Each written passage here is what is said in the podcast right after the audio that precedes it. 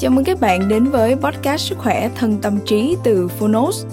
Đúng như cái tên, đây là nơi chúng tôi giới thiệu phương pháp, quá trình chăm sóc sức khỏe thể chất, tinh thần từ các chuyên gia và cả những người đã thành công từ trải nghiệm thực tế. Thông qua chương 1 của những sách nói được chọn lọc bởi đội ngũ Phonos, chúng tôi hy vọng bạn sẽ tìm được cho mình những cuốn sách phù hợp với những kiến thức hữu ích, hướng tới một lối sống lành mạnh, tích cực, bình an và tràn đầy ý nghĩa. Podcast Sức khỏe thân tâm trí được phát sóng đều đặn vào thứ Hai và thứ Tư hàng tuần. Mời các bạn cùng đón nghe. Và nếu yêu thích podcast này, hãy tải ngay ứng dụng âm thanh số và sách nói có bản quyền Phonos để nghe trọn vẹn cuốn sách cũng như khám phá các nội dung hấp dẫn khác như tóm tắt sách, ebook, thiền, truyện thiếu nhi, truyện ngủ, nhạc chủ đề, v.v. Còn bây giờ hãy cùng lắng nghe chương 1 của cuốn sách hôm nay nhé.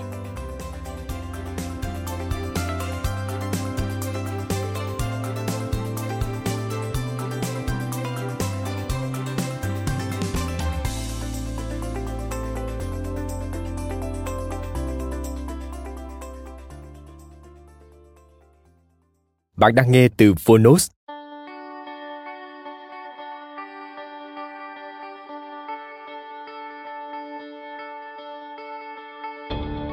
Nghệ thuật tinh tế của việc đết quan tâm, một cách tiếp cận khác thường để sống tốt. New York Times bestseller. Tác giả Mark Manson. Người dịch Thanh Hương. Độc quyền tại Phonos. Phiên bản sách nói được chuyển thể từ sách in theo hợp tác bản quyền giữa Phonos với công ty cổ phần văn hóa Huy Hoàng.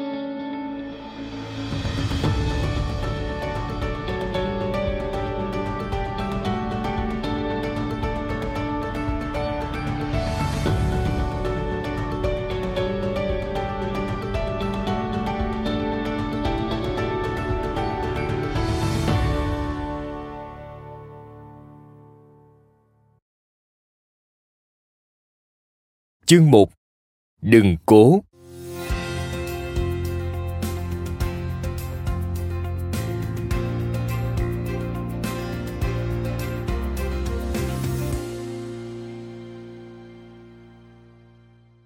Charles Bukowski là một gã nghiện rượu, một kẻ đa tình, một con nghiện cờ bạc kinh niên, một gã thô lỗ, keo kiệt, lười biếng.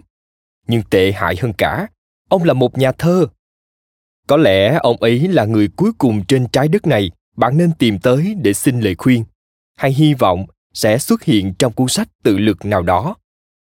Vì vậy, ông chính là sự mở đầu hoàn hảo. Bukowski ao ước được trở thành nhà văn, nhưng suốt mấy chục năm, những tác phẩm của ông đều bị các báo, tạp chí, tập san và các nhà xuất bản từ chối. Nói thêm, Charles Bukowski sinh năm 1920, mất năm 1994, là nhà thơ, tiểu thuyết gia người Mỹ gốc Đức. Ông sáng tác rất đa dạng, phủ sóng trên nhiều thể loại, thơ, truyện ngắn và tiểu thuyết về đời sống thường ngày, những thói hư tật xấu, những con người sống dưới đáy xã hội. Ông được mệnh danh là nhà thơ khu ổ chuột. Quay lại nội dung chính. Họ nói các tác phẩm của ông thật kinh khủng, thô thiển, dị hợm, sa đọa. Khi những lời từ chối chất cao như núi, thất bại đã đẩy ông chìm trong nỗi chán chường cùng hơi men, và lối sống đó đeo bám ông suốt đời. Bukowski làm bưu tá cho một bưu điện, được trả chút lương bèo bọt và đốt phần lớn số đó vào rượu chè, phần còn lại ném vào mấy kèo cá cược trên trường đua ngựa. Mỗi khi đêm xuống, ông lại nốc rượu một mình, đôi khi gõ vài vần thơ bằng chiếc máy chữ cũ kỹ.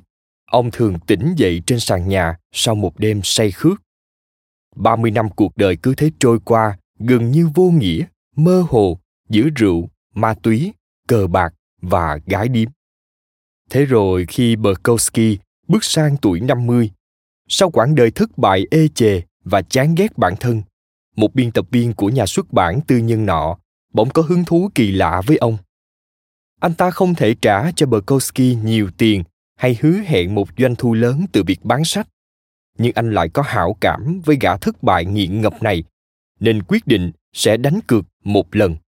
Đó là lời đề nghị đầu tiên mà Bukowski từng nhận được. và ông nhận ra rất có thể đó cũng là lời đề nghị duy nhất trong đời. Bukowski hồi đáp lại biên tập viên rằng, tôi có một trong hai lựa chọn, hoặc ở lại bưu điện rồi phát điên, hoặc tự do chơi trò viết lách rồi chết đói. Tôi quyết định chọn chết đói. Sau khi ký hợp đồng, Bukowski hoàn thành cuốn tiểu thuyết đầu tiên với cái tên đơn giản là Post Office, tạm dịch bưu điện, trong 3 tuần. Trong phần đề tặng, ông viết, không dành cho ai cả. Bukowski đã trở thành nhà văn, nhà thơ như thế. Ông viết liên tục, xuất bản 6 cuốn tiểu thuyết và hàng trăm bài thơ, bán tới hơn 2 triệu bản. Sự nổi tiếng đó nằm ngoài dự đoán của tất cả mọi người, bao gồm cả chính bản thân ông. Câu chuyện của Bukowski thật ra rất quen thuộc trong xã hội của chúng ta. Cuộc đời của ông là một minh chứng cho cái gọi là giấc mơ Mỹ, một người tranh đấu cho điều mà anh ta mong muốn, không bao giờ từ bỏ, và cuối cùng đạt được giấc mơ lạ lùng nhất trong đời. Đó thật ra là một thước phim sớm muộn cũng xảy đến. Chúng ta nhìn vào những câu chuyện như của Bukowski và kết luận, thấy chưa, ông ta không từ bỏ, ông ta không ngừng cố gắng, ông ta luôn tin vào chính mình, ông ta vượt qua mọi sóng gió và đã khẳng định được bản thân. Điều kỳ lạ là trên bia mộ của Bukowski được khắc 2 chữ, đừng cố. Thấy không? Dù kiếm được tiền và có danh tiếng, Bukowski vẫn là một kẻ bại trận. Ông cũng biết vậy. Thành công của ông không bắt nguồn từ quyết tâm trở thành người chiến thắng, mà từ thực tế ông biết mình là kẻ thua cuộc, chấp nhận nó và viết về nó một cách trung thực. Ông không bao giờ cố làm những điều khiến ông không còn là chính mình.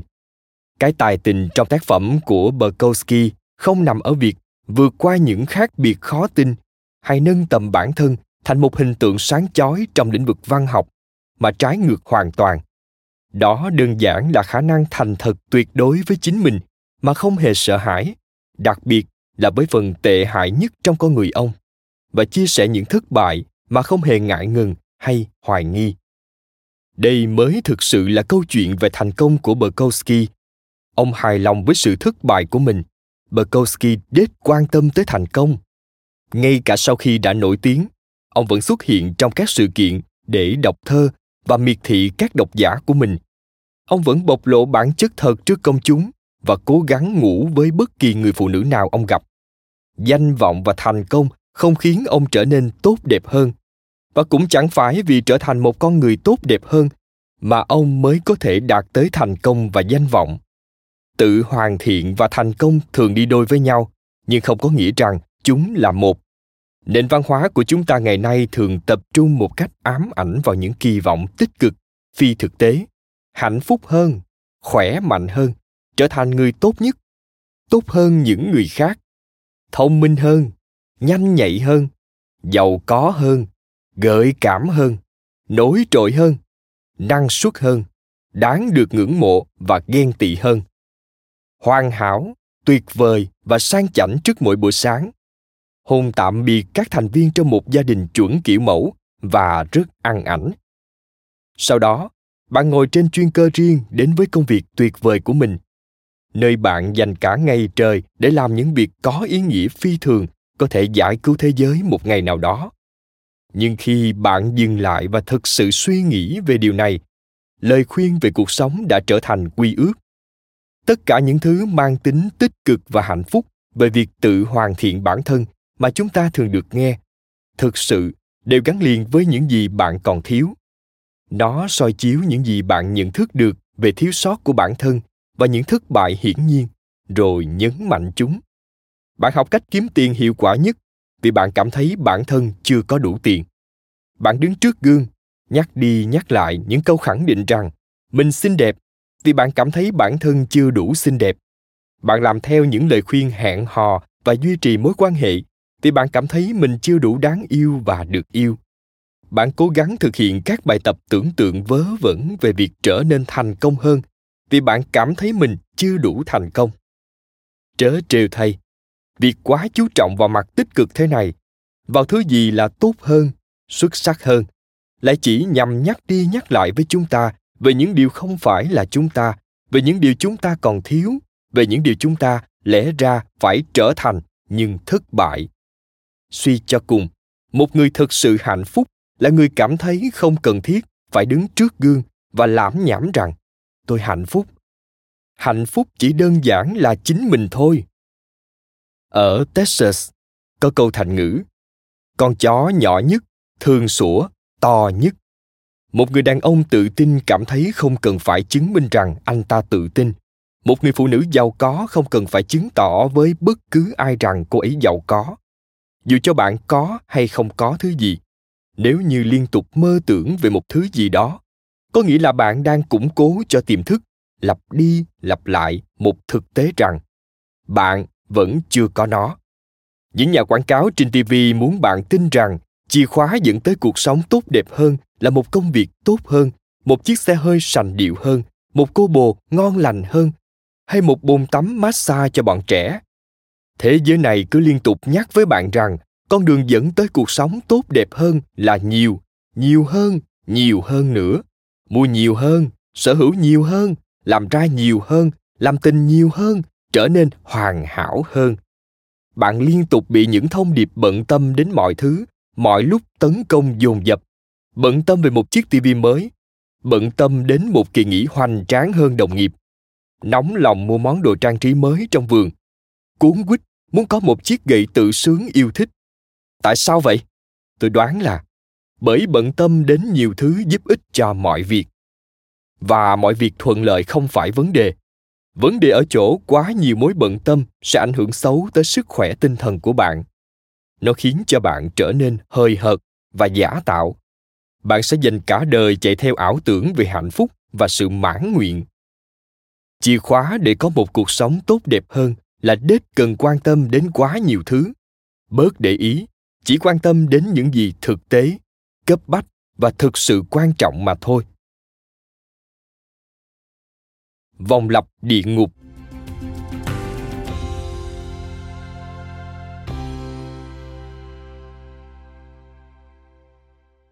Trong đầu bạn luôn vang lên những lời giễu cợt. Nếu như cứ mặc kệ chúng, không khéo bạn sẽ phát điên. Thử nói xem, bạn có cảm thấy quá quen với điều này không? Bạn thấy lo lắng khi phải đối mặt với một ai đó. Bạn bị cảm giác lo âu hành hạ và bạn bắt đầu tự hỏi, tại sao mình lại lo như thế? Và giờ thì bạn trở nên lo lắng vì bạn đang lo lắng. Ôi không, nỗi lo bị nhân đôi. Giờ thì bạn lo về nỗi lo của mình. Kết quả là càng lo lắng hơn. Nhanh lên, chỉ cho tôi chỗ để whisky với. Hay ví dụ, bạn gặp vấn đề với những cơn giận. Bạn vô cớ bực mình với những sự việc rất ngớ ngẩn và ngu ngốc. Việc dễ dàng nổi nóng càng khiến bạn trở nên khó chịu hơn. Và rồi, trong cơn thịnh nộ nhỏ nhen, bạn nhận ra rằng cứ cáu giận mãi khiến mình trở nên nông cạn và xấu tính. Bạn ghét điều đó. Bạn ghét đến mức nổi giận với chính bản thân. Giờ hãy nhìn mình xem. Bạn tức giận với chính mình vì đã tức giận về việc trở nên tức giận. Ôi, bức tường chết tiệt. Đấy, hãy đấm cho nó một nhát. Hoặc bạn thấy lo về việc làm thế nào để luôn đúng ở mọi thời điểm, nên lại lo lắng vì mình đã lo quá nhiều. Hoặc là bạn cảm thấy tội lỗi về một lỗi lầm mà mình phạm phải và bắt đầu thấy có lỗi vì cảm thấy có lỗi. Hay thường xuyên thấy buồn và cô đơn sẽ khiến bạn càng thêm buồn và cô đơn hơn khi nghĩ về điều đó. Chào mừng bạn đến với cái gọi là vòng lặp địa ngục. Có thể bạn đã rơi vào đó không chỉ một lần. Có thể ngay lúc này bạn cũng đang vướng vào nó. Trời ạ, tôi lúc nào cũng rơi vào vòng lặp địa ngục. Tôi đúng là kẻ thất bại. Tôi nên dừng lại. Ôi trời ơi, tôi thấy mình đúng là đồ vứt đi vì tự gọi mình là kẻ thất bại. Tôi nên ngừng gọi mình là đồ bỏ đi mới phải. As, chết tiệt. Tôi lại làm thế rồi. Thấy chưa? Tôi là đồ bỏ đi. À! Hãy bình tĩnh nào bạn thân mến. Dù bạn có tin hay không, thì đây chính là phần tốt đẹp của con người. Có rất ít loài vật trên thế gian này có khả năng suy nghĩ, nhưng chỉ loài người chúng ta mới có thể suy nghĩ về những suy nghĩ. Nên tôi có thể nghĩ về việc xem video của Miley Cyrus trên YouTube rồi cho rằng mình là một thằng bệnh hoạn vì muốn thế. Ôi, đó chính là sự diệu kỳ của ý thức. Nói thêm, Miley Ray Cyrus sinh ngày 23 tháng 11 năm 1992, là một ca sĩ, diễn viên người Mỹ. Cô trở thành một thần tượng tuổi teen với vai chính Miley Stewart trong loạt phim truyền hình Hannah Montana trên Disney Channel vào năm 2006. Quay lại nội dung chính. Giờ thì đây là vấn đề. Xã hội của chúng ta ngày nay nhờ vào các tuyệt tác của nền văn hóa tiêu dùng và mạng xã hội. Ê, cuộc đời tôi hoành tráng hơn các vị đã tạo ra cả một thế hệ tin rằng có những trải nghiệm tiêu cực này, lo lắng, sợ hãi, tội lỗi, vân vân là không bình thường. Ý tôi là, nếu nhìn vào bản tin trên Facebook, bạn sẽ thấy mọi người ở đó đều từng có một quãng thời gian trên cả tuyệt vời. Này nhé, 8 kẻ kết hôn liền trong tuần này. Một đứa nhóc 16 tuổi nào đó trên TV bị con Ferrari rơi trúng đầu nhân ngày sinh nhật. Đứa khác thì cá kiếm những 2 tỷ đô nhờ tạo ra một ứng dụng tự động cung cấp giấy vệ sinh cho bạn ngay khi hết. Trong khi đó, bạn cứ chết dí ở nhà và kiếm trò tự mua vui cho mình. Và bạn không thể chịu được ý nghĩ cuộc đời mình tệ hại hơn mình tưởng. Vòng lặp địa ngục đã trở thành đại dịch, khiến cho nhiều người bị căng thẳng quá độ, rối loạn thần kinh và chán ghét bản thân thái quá. Quay trở về thời đại của ông cha, họ có thể cũng thấy đời chán như con gián và tự nhủ rằng, giời ạ, ngày hôm nay là một mớ rác rưởi. Nhưng mà, hey, chắc đời vốn thế, hãy cứ dọn sạch đi đã. Hey. Nhưng còn giờ thì sao? Nếu như bạn thấy mọi thứ tệ hại dù chỉ trong vòng 5 phút, thì bạn vẫn bị 350 hình ảnh của những người cực kỳ hạnh phúc và có cuộc sống đỉnh đết đỡ được tấn công. Như thế thì thật khó để không khỏi cảm thấy bản thân mình có vấn đề. Chính cái phần cuối đó mới khiến chúng ta gặp chuyện. Chúng ta thấy tội lỗi vì cảm thấy tội lỗi. Chúng ta giận dữ vì đã trở nên giận dữ. Chúng ta lo lắng vì cảm thấy lo lắng. Chuyện quái gì đang xảy ra với tôi vậy? Vì thế mà việc đích quan tâm mới trở thành chìa khóa cho những vấn đề của chúng ta. Chính vì vậy, nó mới có thể cứu rỗi được thế giới này.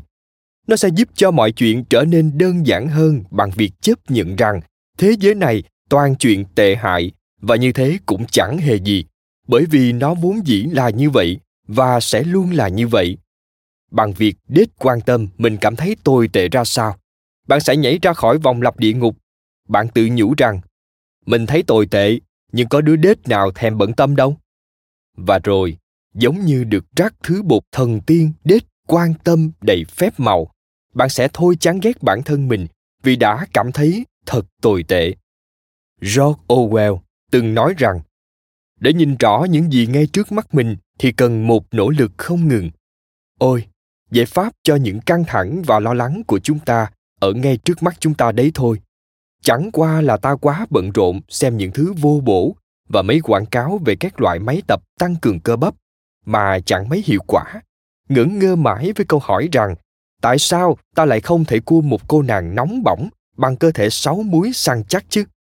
Nói thêm, Eric Arthur Blair, sinh ngày 25 tháng 6 năm 1903, mất ngày 21 tháng 1 năm 1950, nổi tiếng với bút danh George Orwell, là một phóng viên, tiểu thuyết gia người Anh. Orwell là một trong những ngòi bút được hâm mộ nhất thế kỷ 20. Quay lại nội dung chính. Chúng ta cứ chế giễu trên mạng về các vấn đề không thực sự nghiêm trọng, nhưng ta lại trở thành nạn nhân của những thành tựu của chính mình. Những vấn đề sức khỏe do căng thẳng thần kinh, chứng rối loạn lo âu, các ca trầm cảm tăng với tốc độ tên lửa trong vòng 30 năm qua. Bất chấp thực tế rằng ai cũng sở hữu một chiếc TV màn hình phẳng và được tiếp cận với dịch vụ giao hàng tận nhà.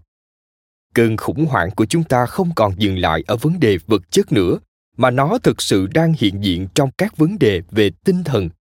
Chúng ta có quá nhiều rắc rối và cả cơ hội, nên ta không còn biết phải bận tâm tới cái gì.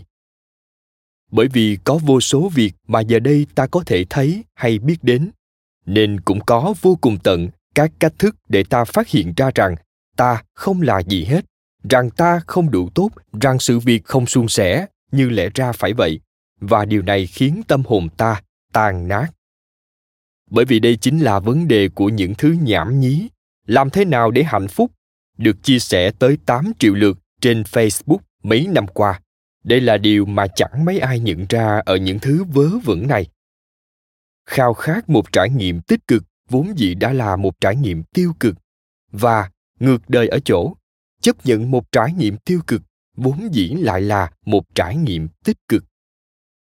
Điều này đúng là hại não, nên tôi sẽ cho bạn hẳn một phút để đỡ xoắn não và có thể đọc lại câu này lần nữa. Mong muốn trải nghiệm tích cực là một trải nghiệm tiêu cực. Chấp nhận một trải nghiệm tiêu cực là một trải nghiệm tích cực. Đó là những gì mà nhà triết học Alan Watts gọi là luật trái ngược. Tức là càng cố gắng để cảm thấy ổn hơn, bạn lại càng cảm thấy ít mãn nguyện hơn. Bởi vì theo đuổi một thứ gì đó chỉ càng nhân lên cảm giác rằng bạn thiếu nó ngay từ đầu. Càng muốn trở nên giàu có bao nhiêu, bạn càng cảm thấy mình nghèo và vô dụng. Dù thực tế, bạn có kiếm được bao nhiêu tiền đi chăng nữa. Càng muốn trở nên quyến rũ và được khao khát bao nhiêu, bạn càng nhìn nhận bản thân xấu xí bấy nhiêu, dù nhan sắc thực của bạn có ra sao. Càng muốn trở nên hạnh phúc và được yêu thương bao nhiêu, bạn càng cảm thấy cô đơn và sợ hãi, dù người bên bạn có là ai đi nữa. Càng muốn tâm hồn thanh thản bao nhiêu, bạn lại càng tự cho mình là trung tâm và thành ra nông cạn khi tiến lên phía trước. Nói thêm, Alan Watts là một học giả, triết gia người Mỹ gốc Anh và còn là một tác giả, diễn giả, một trong những người truyền bá triết lý phương Đông đến phương Tây nổi tiếng nhất. Quay lại nội dung chính. Giống như lần này, tôi ở trong chuyến phiêu diêu, do ngấm LSD và thấy mình càng tiến về phía một ngôi nhà càng lùi ra xa. Và đúng, tôi chỉ lợi dụng ảo giác từ LSD để tạo ra một quan điểm triết học về hạnh phúc. Thực ra, chẳng có thứ hạnh phúc chết tiệt nào. Nói thêm, LSD, lysergic acid diethylamide, là một loại thuốc ảo giác mạnh với các tác động tâm lý đến sự nhận biết với môi trường xung quanh, nhận thức, cảm nhận cũng như mang lại ảo giác, hallucination. Quay lại nội dung chính. Giống như nhà triết học chuyên về thuyết hiện sinh, Albert Camus từng nói, tôi chắc chắn rằng khi đó ông ấy không hề dùng LSD. Bạn chẳng thể hạnh phúc nếu cứ tiếp tục tìm kiếm nhân tố tạo nên hạnh phúc. Bạn chẳng bao giờ thực sự sống nếu cứ tiếp tục tìm kiếm ý nghĩa của cuộc sống. Hay có thể trình bày dễ hiểu hơn là đừng cố. Bây giờ tôi biết bạn định nói gì. Mark, điều này làm tôi phấn khích đấy. Nhưng còn chiếc Camaro mà tôi đang cố tiết kiệm để mua thì sao? Còn anh chàng sáu múi ngon lành tự tin tung tăng nơi bãi biển mà tôi đang cố trở thành thì sao? Hơn nữa, tôi còn tốn tiền cho mấy cái máy luyện cơ bắp nữa chứ. Còn cả ngôi nhà hoành tráng bên hồ mà tôi luôn ao ước. Nếu tôi thôi bận tâm đến mấy thứ này, thế hóa ra tôi chẳng đạt được gì hết à? Tôi không thích thế đâu. Nói thêm, Camaro, một loại xe thể thao của hãng Chevrolet. Quay lại nội dung chính. Tôi rất vui vì bạn đã đặt câu hỏi. Bạn có bao giờ để ý thấy đôi khi ít quan tâm hơn tới thứ gì đó thì bạn sẽ làm điều đó tốt hơn không? Bạn có thấy rằng những người ít bận tâm tới thành công khi làm gì đó lại là người thực sự đạt được nó?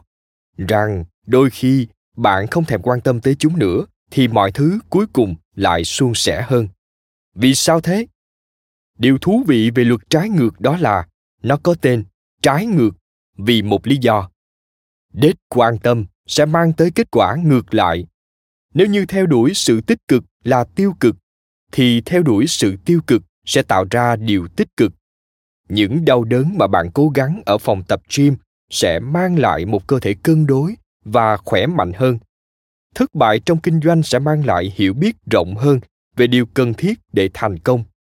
Cởi mở với sự thiếu chắc chắn của bản thân, ngược lại sẽ khiến bạn tự tin và thu hút hơn trước mọi người. Những khó khăn khi đương đầu với sự thật sẽ giúp bạn củng cố niềm tin và sự tôn trọng trong các mối quan hệ. Đối phó với nỗi sợ hãi và lo lắng sẽ giúp bạn xây dựng lòng dũng cảm và tính kiên trì. Nói một cách nghiêm túc, tôi có thể tiếp tục kể lể như vậy mãi, nhưng bạn đã nắm được vấn đề rồi đấy. ta có thể đạt được những thứ đáng giá trong cuộc sống nhờ vượt qua những trải nghiệm tiêu cực. Bất kỳ nỗ lực nào nhằm chạy trốn sự tiêu cực, tránh xa nó, đàn áp hay phớt lờ nó, đều đem lại kết quả trái mong đợi. Trốn tránh chịu đựng nỗi giày vò cũng chính là nỗi giày vò. Trốn tránh đấu tranh cũng là một cuộc tranh đấu. Chối bỏ thất bại chính là một thất bại. Che giấu điều đáng xấu hổ cũng là một dạng hổ thẹn. Nỗi đau là một sợi chỉ rối trong tấm vải cuộc đời. Giật nó ra, chẳng những là việc không tưởng, mà còn có tính hủy diệt. Nếu cứ cố, có khi sẽ khiến cả tấm vải bị xé toạc. Cố gắng chối bỏ nỗi đau chính là quá bận tâm tới nỗi đau. Ngược lại, nếu như bạn có thể đết quan tâm tới nỗi đau, thì không gì có thể cản được bạn hết. Tôi đã từng quan tâm đến quá nhiều thứ trong đời. Tôi cũng đết quan tâm tới nhiều người, nhiều điều khác nữa. Và giống như con đường chưa từng được khai phá, chính những điều tôi đết quan tâm ấy lại tạo nên sự khác biệt. Rất có thể trong đời, bạn biết một ai đó sống bất cần. Sau đó, họ lại đạt được những thành công đáng kinh ngạc. Hoặc có thể một lúc nào đó trong cuộc đời, khi bạn chỉ đơn giản đết cần nghĩ làm gì nhiều cho mệt, thì cuối cùng lại đạt kết quả mỹ mãn. Riêng cá nhân tôi đã từ bỏ công việc trong lĩnh vực tài chính chỉ trong vòng 6 tuần để bắt đầu kinh doanh trực tuyến và đã đạt thứ hạng rất cao trên đài danh vọng đết quan tâm. Cũng như quyết định bán gần hết tài sản và chuyển tới Nam Mỹ sinh sống. Bận tâm ư? Không, mình thích thì mình làm thôi.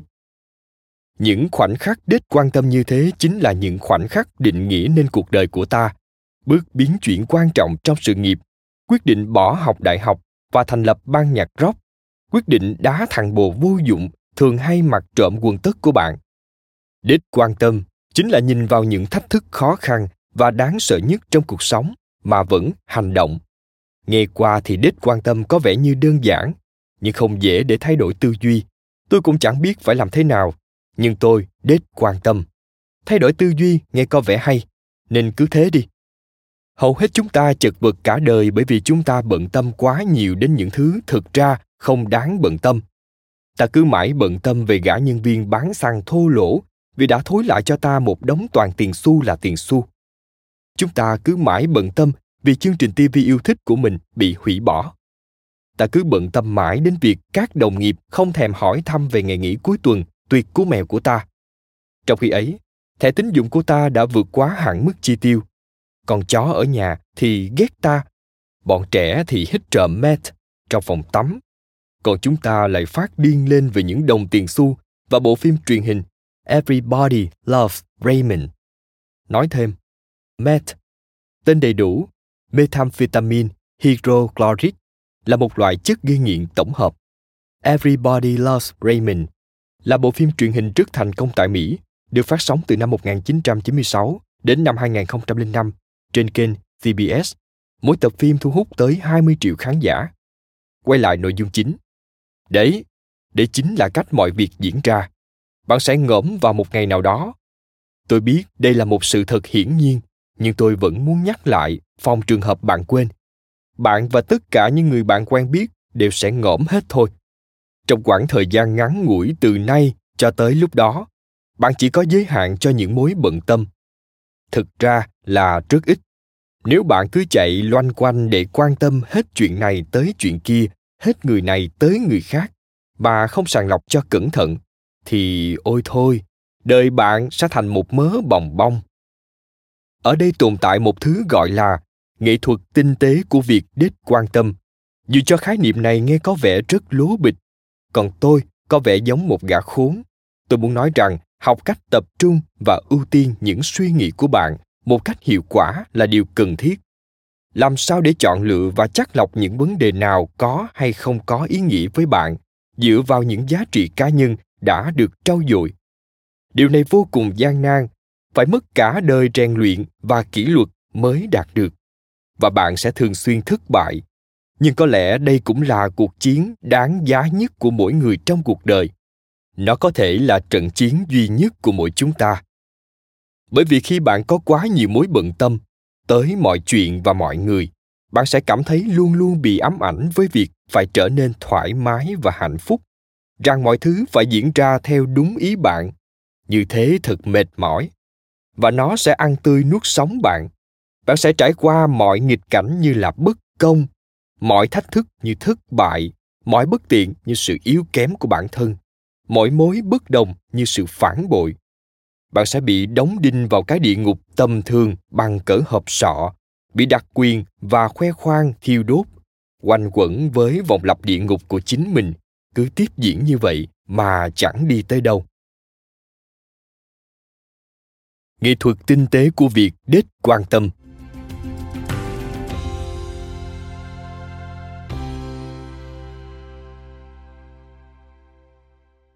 Khi hầu hết mọi người hình dung về đếch quan tâm tới bất kỳ thứ gì, họ tưởng tượng ra khung cảnh thờ ơ với mọi thứ, bình thản vượt qua mọi bão tố. Họ thường mường tượng và mong mỏi trở thành một con người không bị lung lay trước bất cứ điều gì hay nhượng bộ trước bất cứ ai. Kiểu người không có cảm xúc hay tìm thấy ý nghĩa trong bất cứ thứ gì là người rối loạn nhân cách. Tại sao bạn thích noi theo một kẻ rối loạn nhân cách cơ chứ? Tôi thì chịu. Vậy thì đếch quan tâm nghĩa là gì? Xem xét 3 điểm tinh tế dưới đây sẽ giúp bạn hiểu rõ vấn đề. Điểm tinh tế thứ nhất, đếch quan tâm không có nghĩa là thờ ơ, mà có nghĩa là thoải mái với việc thờ ơ. Hãy làm rõ điểm này. Chẳng có gì đáng ngưỡng mộ hay hãnh diện về thái độ thờ ơ cả. Những kẻ mặc kệ đời thực ra là do kém cỏi và luôn sợ hãi. Họ thường là những kẻ lười biếng hoặc các anh hùng bàn phím. Kỳ thực, những người này thường cố tỏ ra thờ ơ bởi vì thực tế họ lại quan tâm tới quá nhiều thứ. Họ quan tâm tới việc người khác nghĩ gì về kiểu tóc của họ, bởi họ không bao giờ buồn gội hay chải đầu. Họ bận tâm tới việc người khác nghĩ gì về ý kiến của họ, nên họ thường ẩn mình sau những lời chế nhạo và con quái vật tự cho mình là đúng. Họ sợ để người khác thân thiết với mình, nên họ tưởng tượng mình như một bông tuyết đặc biệt và dị thường với những vấn đề không ai có thể thấu hiểu. Nói thêm, bông tuyết, nguyên tác là snowflake. Đây còn là từ dùng để chỉ thế hệ những người trẻ mỏng manh như bông tuyết. Snowflake generation dễ bị thương tổn và đụng chạm tự ái. Quay lại nội dung chính. Những người thờ ơ sợ hãi cả thế giới và không dám chịu hậu quả từ chính những lựa chọn của họ. Đó là lý do vì sao họ lại không đưa ra được những lựa chọn có ý nghĩa. Họ trốn tránh trong cái hố xám xịt và vô cảm do họ tự đào, vị kỷ và dễ tủi thân, không ngừng làm bản thân sao nhãng khỏi điều bất hạnh. Thứ làm tiêu tốn của họ không biết bao nhiêu thời gian và năng lượng được gọi là cuộc sống. Bởi vì đây chính là bí mật của cuộc sống. Chẳng có thứ gọi là đếch quan tâm trên cõi đời này. Bạn bắt buộc phải quan tâm tới một điều gì đó. Luôn quan tâm tới thứ gì đó là một phần trong cơ chế sinh học. Do đó mà ta bận tâm tới việc này hay việc khác. Vì vậy, câu hỏi ở đây là chúng ta bận tâm tới cái gì? Chúng ta lựa chọn bận tâm tới cái gì? Và làm thế nào để ta có thể đếch quan tâm tới những thứ không có ý nghĩa khác? Gần đây, mẹ tôi gặp phiền toái với một người bạn thân vì vấn đề tiền bạc. Nếu như tôi là một kẻ thờ ơ, tôi sẽ chỉ nhún vai, nhấp một ngụm mocha rồi tiếp tục tải về một phần phim The Wire nữa. Và chỉ đơn giản bình luận, tiếc quá mẹ ạ. Nói thêm, The Wire, Đường dây tội phạm, bộ phim truyền hình nổi tiếng về đề tài phòng chống tội phạm ma túy, được rất nhiều người yêu thích, do HBO sản xuất. Quay lại nội dung chính. Thay vì vậy, tôi lại thấy phẫn nộ. Tôi bực bội nói, không, phải theo vụ này đến cùng mẹ ạ. Ta nên tìm luật sư và kiện lão khốn kia thì hơn. Tại sao á? Bởi vì con không quan tâm, con sẽ nghiền nát cuộc đời thằng cha đó, nếu buộc phải như vậy. Điều này cho ta thấy sự tinh tế đầu tiên của việc đếch quan tâm. Khi chúng ta nói rằng, chết tiệt, xem kìa, Mark Manson đếch quan tâm. Ta không có ý nói rằng Mark Manson đếch quan tâm tới cái gì hết. Ngược lại, chúng ta muốn nói rằng Mark Manson không quan tâm tới nghịch cảnh khi đối mặt với mục tiêu của mình. Anh ta không quan tâm tới việc làm ai đó bực tức khi thực hiện những việc mà anh ta cho là đúng đắn, quan trọng hay đáng khâm phục. Chúng ta muốn ám chỉ rằng Mark Manson là loại người sẽ viết về mình ở ngôi thứ 3 chỉ bởi vì anh ta cho rằng như thế rất cừ, rằng anh ta đết quan tâm. Điều này thật đáng khâm phục. Không phải nói về tôi đâu, đồ ngốc ạ, mà là về việc vượt qua nghịch cảnh, sẵn lòng trở thành một kẻ thờ ơ, một kẻ bị xã hội truồng bỏ, một kẻ khốn cùng, tất cả chỉ vì chân giá trị của con người. Sẵn lòng đối mặt với thất bại và giơ ngón tay giữa ra rằng bạn đích quan tâm. Đó là những thứ đích quan tâm tới những khó khăn hay thất bại, hay tự khiến mình xấu hổ hoặc sống dở chết dở đôi lần. Những người dù sao đi nữa vẫn cười và tiếp tục làm những việc họ tin tưởng, bởi họ biết đấy là điều đúng đắn. Họ biết rằng điều ấy còn quan trọng hơn cả chính bản thân, quan trọng hơn cả những cảm nhận, niềm kiêu hãnh và bản ngã của họ. Họ nói, chết tiệt, không phải với mọi điều trong cuộc sống, mà là với những điều không quan trọng trong cuộc sống. Họ đã dành sự quan tâm của mình cho những điều thật sự có ý nghĩa, như bạn bè, gia đình, mục đích, tư duy và một hay hai vụ kiện tụng. Vì thế, họ đã dành sự quan tâm cho những thứ có ý nghĩa lớn lao, những người quan tâm tới họ. Ở đây còn có một bí mật khác nữa về cuộc sống. Bạn không thể trở thành một hình mẫu quan trọng về đổi đời cho người này, mà lại không trở thành trò cười và đáng hổ thẹn với người khác.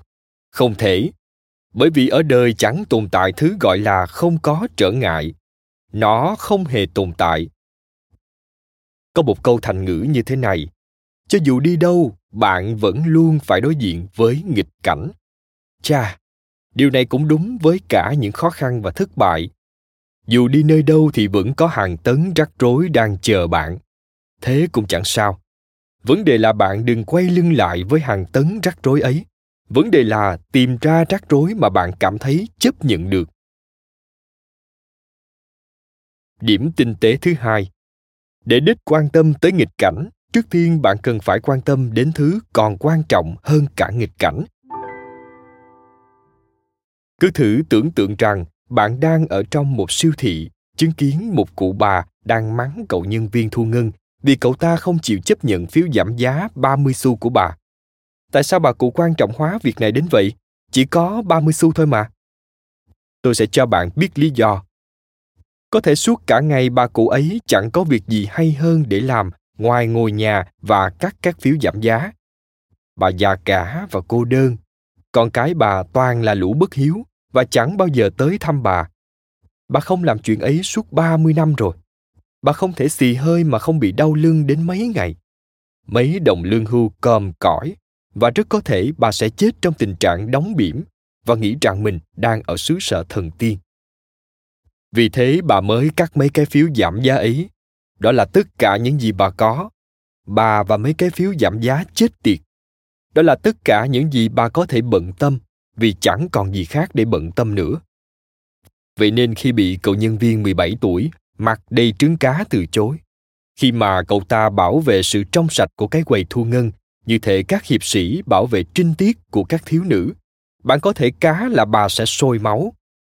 Những mối bận tâm suốt 80 năm cuộc đời sẽ đồng thời bùng lên như một cơn bão mưa đá với những câu chuyện kiểu như: hồi xưa vào thời của ta, và ngày xưa người ta lễ phép hơn nhiều.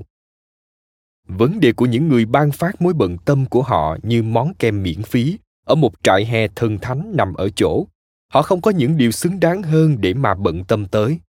Nếu bạn nhận thấy bản thân thường bận tâm quá nhiều đến những thứ vớ vẩn, tầm thường, như một bức hình mới trên Facebook của thằng bồ cũ, sao pin của cái điều khiển TV lại hết nhanh thế? Bỏ lỡ đợt mua 2 tặng 1 lọ nước rửa tay trong siêu thị, thì có lẽ cuộc đời bạn chẳng có mấy sự kiện thực sự đáng quan tâm. Đó mới chính là vấn đề của bạn, chứ không phải cái chai nước rửa tay hay là cái điều khiển kia đâu. Tôi từng nghe một nghệ sĩ nói rằng, khi một người không gặp rắc rối gì cả, thì tâm trí họ sẽ tự động tìm cách để kiến tạo ra chúng. Tôi cho là điều mà hầu hết mọi người, đặc biệt là những người có học vấn, được gia đình bao bọc, thuộc giai cấp trung lưu, xem như rắc rối cuộc đời chỉ đơn giản là những tác động ngoại biên của việc chẳng có gì quan trọng hơn để mà bận tâm.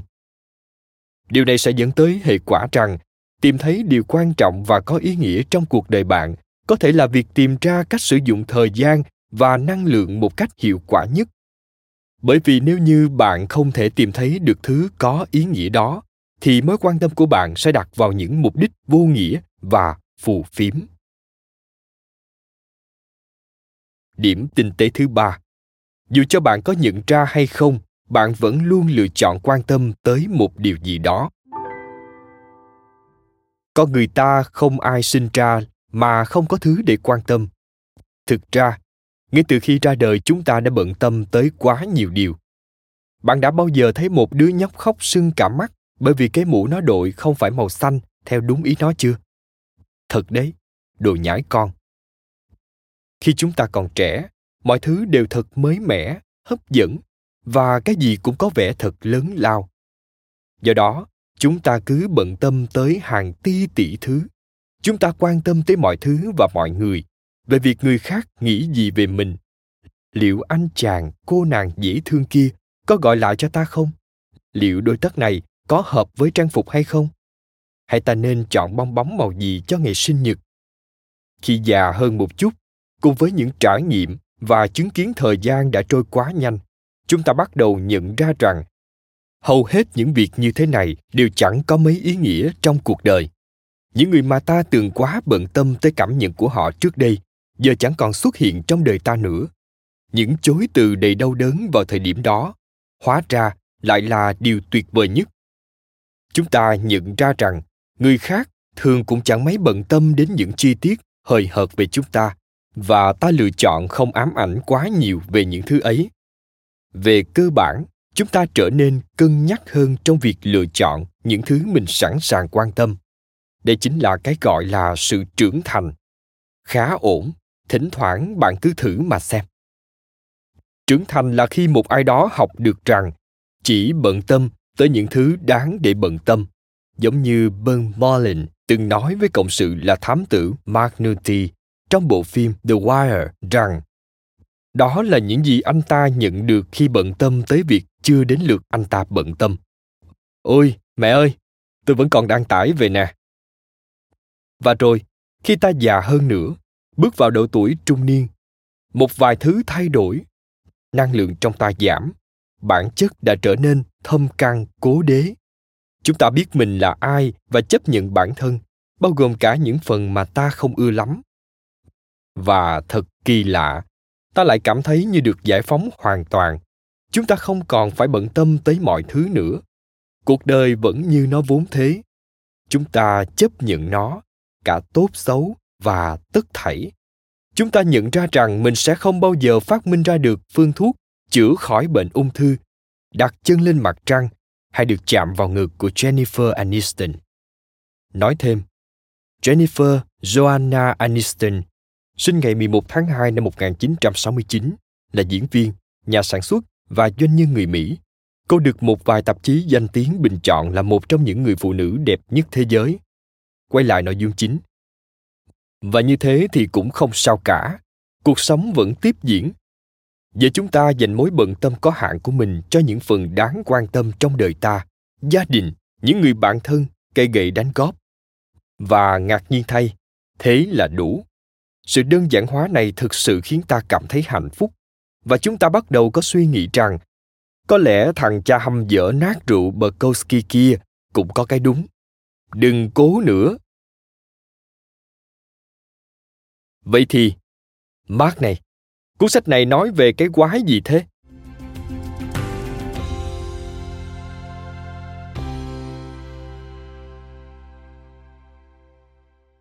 Cuốn sách này sẽ giúp bạn biết cách chọn lựa sáng suốt hơn những gì là quan trọng hay không quan trọng trong cuộc đời. Tôi tin rằng ngày nay chúng ta đang đối mặt với một đại dịch về tinh thần. Ở đó, con người ta không còn nhận ra rằng dù mọi chuyện đôi khi có trở nên tồi tệ cũng chẳng sao. Tôi biết điều này nghe qua có vẻ hơi nhảm, nhưng tôi đảm bảo với bạn rằng đây là một vấn đề sống còn hẳn hoi. Bởi vì khi ta tin rằng một sự việc tồi tệ là chuyện không chấp nhận được, ta sẽ bắt đầu buộc tội bản thân một cách vô thức. Chúng ta sẽ cảm thấy như có gì đó sai sai ở mình, khiến ta sa vào những cố gắng sửa chữa quá đà, như là mua một lúc tận 40 đôi giày, hay nốc thật nhiều Xanax với vodka trong một tối thứ ba, hay đập phá một chiếc xe buýt chẳng hạn. Nói thêm, Xanax, thành phần Alprazolam, một loại thuốc theo toa được sử dụng để điều trị chống rối loạn lo âu tổng quát, GAD, lo lắng liên quan đến trầm cảm và rối loạn hoảng sợ. Quay lại nội dung chính. Định kiến cho rằng đời không ổn khi ta chưa toại lòng, đôi khi chính là tác nhân khiến vòng lặp địa ngục ngày càng phát triển, đang dần thống trị văn hóa của chúng ta. Ý tưởng đếch quan tâm là cách thức đơn giản nhằm tái định hướng những kỳ vọng của chúng ta đối với cuộc sống và lựa chọn xem cái gì là quan trọng, cái gì không quan trọng. Phát huy khả năng này sẽ dẫn tới điều mà tôi thích được gọi là giác ngộ thực tế. Không phải là giác ngộ hạnh phúc bất diệt, thần thánh hay là để chấm dứt bể khổ gì đó đâu. Ngược lại, tôi nhìn nhận giác ngộ thực tế này như kiểu trở nên thoải mái với cái ý tưởng rằng đau khổ là điều không thể tránh, cho dù bạn có làm gì đi nữa. Cuộc đời vẫn luôn chứa đựng những thất bại, mất mát, hối tiếc và cả cái chết. Bởi vì một khi bạn trở nên thoải mái với mọi thứ rác rưởi mà cuộc đời ném vào mặt bạn, nó sẽ ném hàng đống đấy. Tin tôi đi, bạn sẽ trở nên bất bại. Rốt cuộc, cách duy nhất để vượt qua nỗi đau là trước hết học cách chịu đựng nỗi đau đó. Cuốn sách này đếch quan tâm đến việc làm khuây khỏa những vấn đề hay những đớn đau của bạn. Vì thế bạn sẽ biết rõ tại sao nó lại vô cùng thành thật. Nó không phải là một chỉ dẫn để đạt đến sự vĩ đại. Khó có thể như vậy, bởi sự vĩ đại gần như là một thứ ảo tưởng, là một đích đến hư cấu mà chúng ta ép buộc bản thân mình phải theo đuổi, là Atlantis, trong tâm tưởng chúng ta. Thay vì thế, cuốn sách này sẽ biến những nỗi đau của bạn trở thành một thứ công cụ, biến những chấn thương thành sức mạnh và biến những vấn đề trở nên nhẹ nhàng hơn. Đây là một tiến bộ thực thụ. Hãy suy nghĩ về nó như một kim chỉ nam cho những đau khổ và làm thế nào để thực hiện mọi việc một cách tốt hơn, có ý nghĩa hơn, với niềm đam mê và khiêm tốn hơn.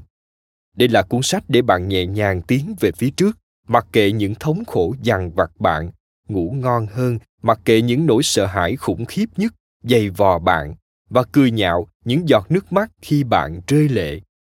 Nói thêm, Atlantis, hòn đảo huyền thoại ở Đại Tây Dương, phía Tây Gibraltar, theo triết gia Hy Lạp Platon, rộng hơn Tiểu Á và Libya cộng lại, nơi từng có một nền văn minh rực rỡ từ thiên niên kỷ thứ 10 trước công nguyên và đã bị nhấn chìm xuống biển trong một trận động đất. Quay lại nội dung chính. Cuốn sách này sẽ không dạy bạn cách để đạt tới điều này, điều kia, mà là cách để vứt bớt và buông bỏ. Nó sẽ dạy bạn cách kiểm kê lại cuộc đời mình và vứt bỏ tất cả, trừ những điều quan trọng. Nó sẽ hướng dẫn bạn nhắm mắt lại và tin rằng bạn có thể ngã ngửa ra đằng sau mà vẫn ổn.